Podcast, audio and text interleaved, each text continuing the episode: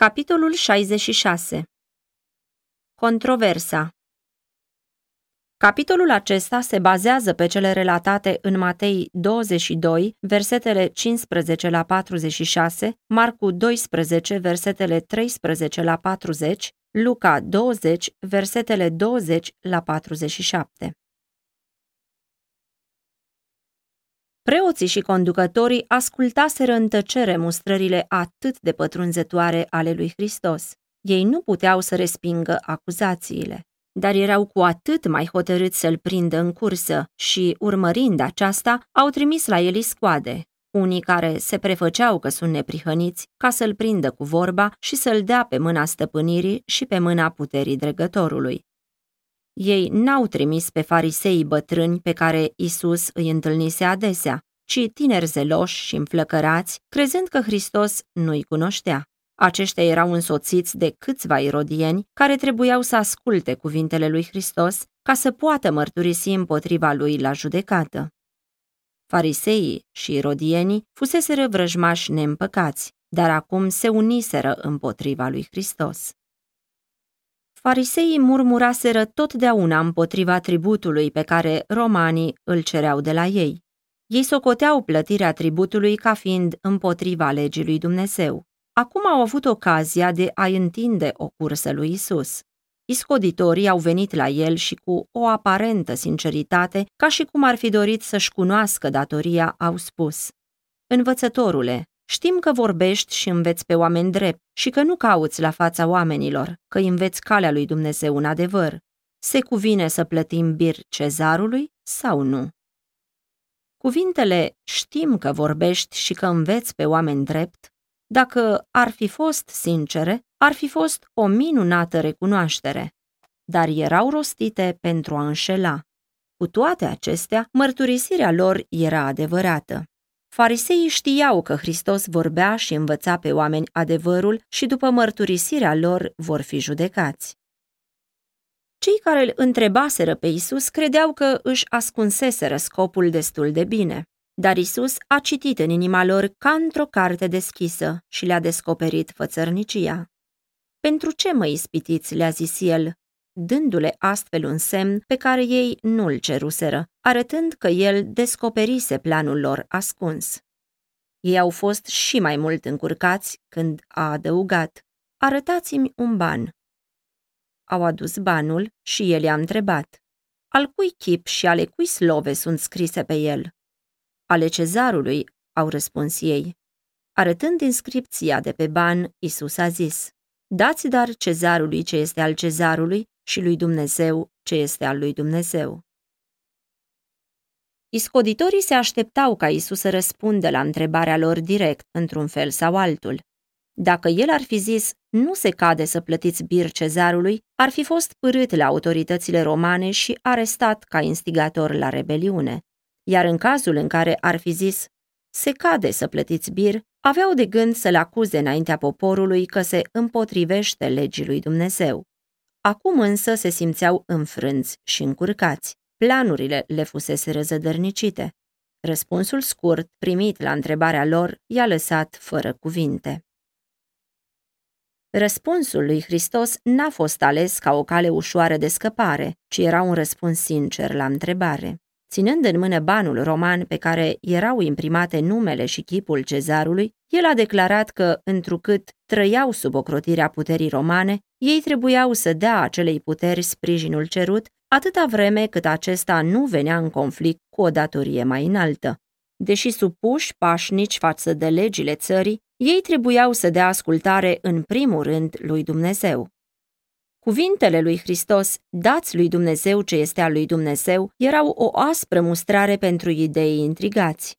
Dacă și-ar fi împlinit cu credincioșie datoriile față de Dumnezeu, ei n-ar fi ajuns o națiune lepădată, supusă unei puteri străine.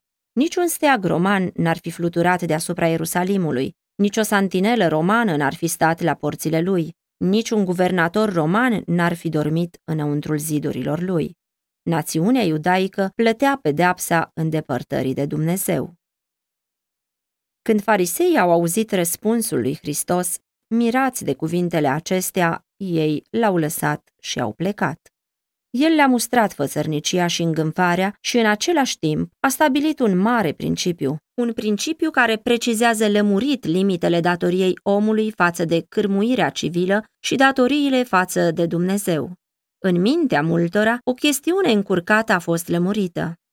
De aici înainte, ei au păstrat mereu principiul cel drept. Și cu toate că mulți au plecat nemulțumiți, ei au văzut că principiul care se afla la baza întrebării a fost clar stabilit și s-au mirat de discernământul lui Isus. Abia au fost aduși la tăcere farisei că saducheii au și venit cu întrebările lor viclene. Cele două partide erau în vrăjmășie neîmpăcată una cu cealaltă. Fariseii erau adepți rigizi ai tradiției. Ei erau scrupuloși în ceremonii exterioare, stăruitori în spălări rituale, în posturi, în rugăciuni lungi și milostenii bătătoare la ochi. Dar Hristos a declarat că ei desfințau legea lui Dumnezeu, ținând ca doctrină porunci omenești. Gruparea lor se caracteriza prin bigotism și fățărnicie. Totuși, printre ei se aflau și oameni cu adevărată evlavie care au primit învățăturile lui Hristos și au devenit ucenici ai lui. Saducheii respingeau tradițiile fariseilor mărturiseau că ei cred cea mai mare parte din scripturi și fac din ele o regulă de viață, dar, de fapt, erau necredincioși și materialiști. Saducheii tăgăduiau existența îngerilor, învierea morților și doctrina despre viața viitoare cu răsplata și pedepsa ei. În toate punctele acestea se deosebeau de farisei. Între cele două partide, învierea era îndeosebi un subiect de conflict. Fariseii credeau cu putere în înviere, dar în discuțiile acestea, vederile lor cu privire la viața viitoare își pierduseră toată claritatea. Moartea devenise pentru ei o taină inexplicabilă. Neputința lor de a răspunde la argumentele saducheilor dădea naștere la o iritare continuă. Discuțiile dintre cele două partide duceau adesea la certuri grele, care îi lăsau mai înstrăinați decât înainte. Saducheii erau mult mai puțin la număr decât adversarii lor și nu aveau o influență atât de puternică asupra oamenilor de rând, dar mulți dintre ei erau bogați și aveau influența pe care o dă bogăția. În rândul lor se găseau majoritatea preoților și dintre ei se alegea de obicei marele preot.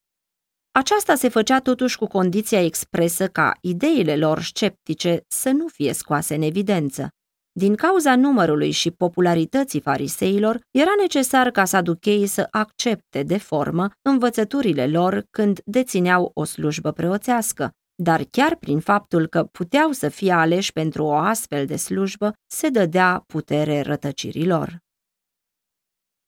Saducheii le pădau învățătura lui Isus. El era condus de principii pe care ei nu voiau să le admită când se manifestau în felul acesta, iar învățăturile lui cu privire la Dumnezeu și viața viitoare contraziceau teoriile lor. Ei credeau în Dumnezeu ca singura ființă superioară omului, dar susțineau că o providență a tot conducătoare și o preștiință divină l-ar lipsi pe om de libertatea morală și l-ar aduce în starea de rob. Ei credeau că, după ce l-a creat pe om, Dumnezeu l-a lăsat singur, independent față de o influență superioară. Susținea că omul este liber să-și conducă viața și să dirigeze evenimentele lumii, că soarta omului era în mâna lui.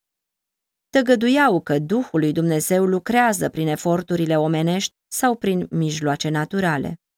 Și totuși ei susțineau că, prin folosirea corectă a puterilor sale naturale, omul poate fi înălțat și iluminat, că printr-o disciplină riguroasă, viața poate fi curățită.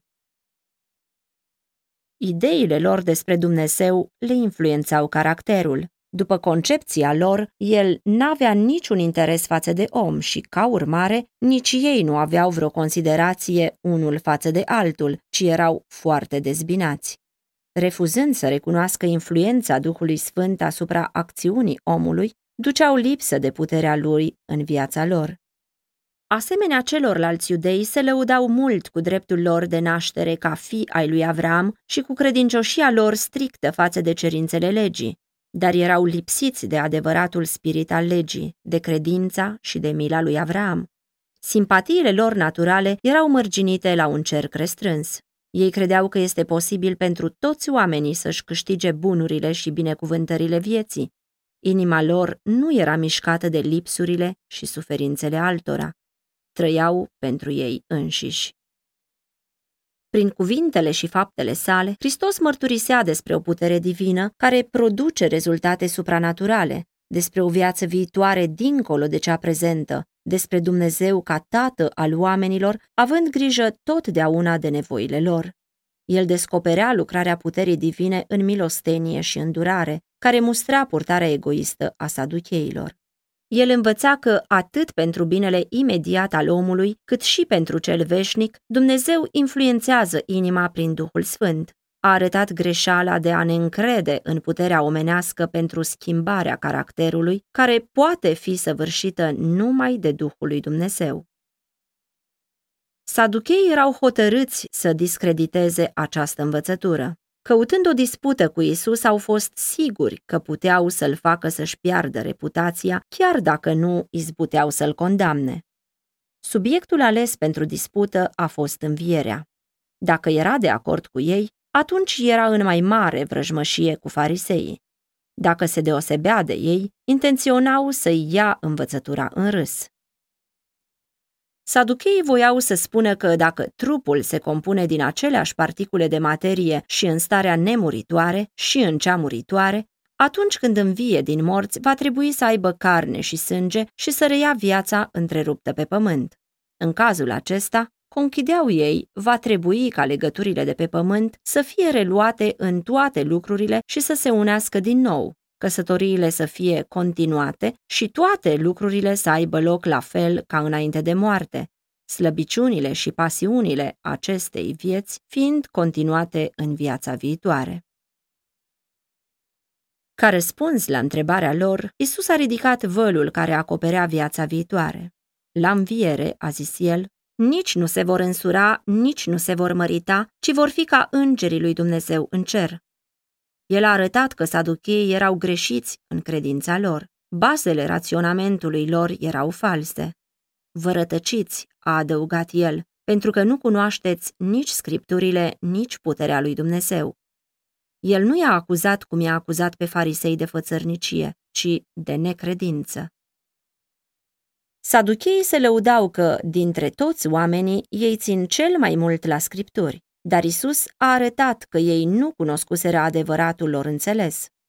Cunoștința aceasta trebuie să fie explicată prin lumina dată de Duhul Sfânt. El le-a declarat că lipsa lor de cunoștințe cu privire la scripturi și la puterea lui Dumnezeu era cauza confuziei lor asupra credinței și a întunecimilor spirituale.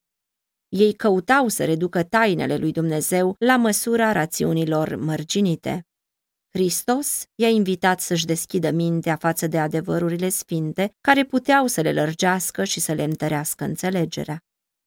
Mii de oameni devin necredincioși pentru că mintea lor mărginită nu poate cuprinde tainele lui Dumnezeu.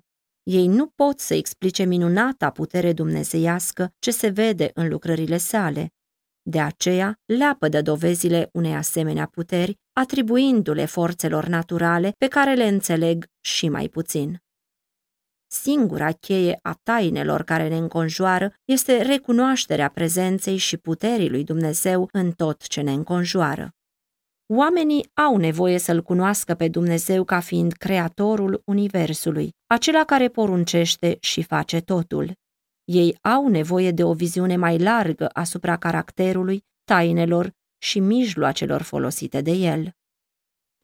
Hristos le-a declarat ascultătorilor săi că dacă nu ar fi fost învierea din morți, scripturile în care ei mărturiseau a crede nu ar fi fost de nicio valoare. El a zis, cât privește învierea morților, oare n-ați citit ce vi s-a spus de Dumnezeu când a zis, eu sunt Dumnezeul lui Avram, Dumnezeul lui Isaac și Dumnezeul lui Iacov. Dumnezeu nu este un Dumnezeu al celor morți, ci al celor vii. Dumnezeu privește lucrurile care nu sunt ca și cum ar fi. El vede de la început sfârșitul și privește rezultatul lucrării sale ca și când ar fi deja realizat. Prețioși în ochii lui Dumnezeu sunt aceia care au murit, începând de la Adam, și toți sfinții care vor mai muri vor auzi glasul Fiului lui Dumnezeu și vor ieși din mormânt la viața nemuritoare. Dumnezeu va fi Dumnezeul lor și ei vor fi poporul său. Între Dumnezeu și sfinții înviați va fi o legătură duioasă și strânsă. Starea aceasta, prevăzută în planul său, pentru el există deja, pentru el morții trăiesc. Prin cuvintele lui Hristos, saducheii au fost aduși la tăcere. Ei nu mai puteau să-i răspundă. Nu rostise niciun cuvânt de care ei să se poată folosi în vreun fel pentru a-l condamna. Adversarii lui nu câștigaseră altceva decât disprețul oamenilor. Cu toate acestea, fariseii nu și-au pierdut nădejdea de a-l face să spună ceva pe care să-l folosească împotriva lui. Au găsit un cărturar care să-l întrebe pe Isus care dintre cele zece porunci ale legii este de mai mare însemnătate. Fariseii înțeleseseră primele patru porunci, care arată datoria omului față de creatorul lui ca fiind de o însemnătate mai mare decât celelalte șase, care definesc datoria omului față de semenul său. Drept urmare, stăteau destul de rău în ce privește evlavia practică. Isus le arătase oamenilor marea lor lipsă și învățase că au nevoie de fapte bune, declarând că pomul se cunoaște după roade. Pentru motivul acesta, el fusese acuzat că înalță ultimele șase porunci deasupra primelor patru. Învățătorul legii s-a apropiat de Isus cu o întrebare directă. Care este cea din tâi dintre toate poruncile? Răspunsul lui Hristos a fost direct și puternic. Cea din tâi este aceasta. Ascultă, Israele, Domnul Dumnezeul nostru este un singur Domn și să iubești pe Domnul Dumnezeul tău cu toată inima ta, cu tot sufletul tău, cu tot cugetul tău și cu toată puterea ta. Aceasta este prima poruncă. A doua este asemenea cu cea din tâi, a zis Hristos, deoarece izvorăște din ea. Să iubești pe aproapele tău ca pe tine însuți. Nu este poruncă mai mare decât aceasta. În aceste două porunci se cuprinde toată legea și prorocii. Primele patru porunci din cele zece sunt rezumate în această mare învățătură. Să iubești pe Domnul Dumnezeul tău cu toată inima ta. Ultimele șase sunt cuprinse în cealaltă. Să iubești pe aproapele tău ca pe tine însuți. Aceste două porunci sunt o expresie a principiului iubirii. Cea din tâi nu poate fi ținută, iar a doua să fie călcată. Nici a doua nu poate fi ținută, iar cea din tâi călcată. Dacă Dumnezeu are locul ce îi se cuvine în inima noastră, atunci și semenului nostru îi vom da locul potrivit și îl vom iubi ca pe noi înșine. Numai atunci când îl iubim pe Dumnezeu mai presus de orice, vom putea să-l iubim pe semenul nostru fără părtinire. Întrucât toate poruncile sunt cuprinse în iubirea față de Dumnezeu și om, încălcarea oricărui precept al legii înseamnă nesocotirea acestui principiu. În felul acesta, Hristos i-a învățat pe ascultătorii săi că legea lui Dumnezeu nu este o sumă de precepte despărțite unul de altul, dintre care unele sunt de mai mare însemnătate, pe când altele sunt de mai mică însemnătate, putând fi trecute cu vederea fără a atrage pedeapsa. Domnul nostru prezintă primele patru și ultimele șase porunci ca un tot dumnezeiesc și spune că iubirea de Dumnezeu va fi arătată prin ascultarea de toate poruncile lui. Cărturarul care îl întrebase pe Isus cunoștea bine legea și a rămas uimit de cuvintele lui. El nu se aștepta ca Isus să dovedească o cunoaștere atât de adâncă și desăvârșită din Scriptură el câștigase o mai cuprinzătoare înțelegere a principiilor care stau la baza preceptelor sfinte. Înaintea preoților și conducătorilor adunați, el a recunoscut cu sinceritate că Hristos dăduse o dreaptă interpretare legii, zicând Bine, învățătorule, adevărat ai zis că Dumnezeu este unul singur, că nu este altul afară de el și că al iubi cu toată inima, cu tot cugetul, cu tot sufletul și cu toată puterea, și a iubi pe aproapele ca pe sine este mai mult decât toate arderile de tot și decât toate jertfele. Înțelepciunea răspunsului lui Hristos l-a convins pe cărturar. El știa că religia iudeilor constă mai degrabă în ceremonii exterioare decât din evlavie lăuntrică. El își dădea seama, într-o măsură oarecare, că simplele sacrificii ceremoniale și vărsarea de sânge pentru ispășirea păcatului nu aveau nicio valoare în ele însele, dacă lipsea credința. Iubirea, ascultarea de Dumnezeu și respectarea neegoistă a omului îi apăreau ca fiind de mai mare valoare decât toate aceste ritualuri. Dispoziția acestui om de a recunoaște corectitudinea raționamentului lui Hristos și răspunsul hotărât și prompt dat în fața oamenilor arătau un spirit cu totul deosebit de acela al preoților și conducătorilor. Inima lui Isus s-a umplut de milă față de cărturarul cinstit, care îndrăznise să înfrunte încruntarea preoților și amenințările conducătorilor pentru a rosti convingerile inimii lui. Isus a văzut că răspunsese cu pricepere și a zis, Tu nu ești departe de împărăția lui Dumnezeu.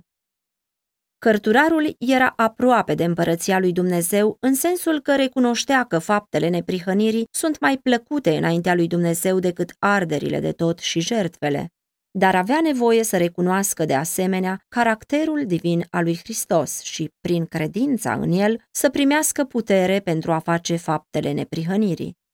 Serviciul ritual nu era de nicio valoare dacă nu era legat de Hristos prin credință vie.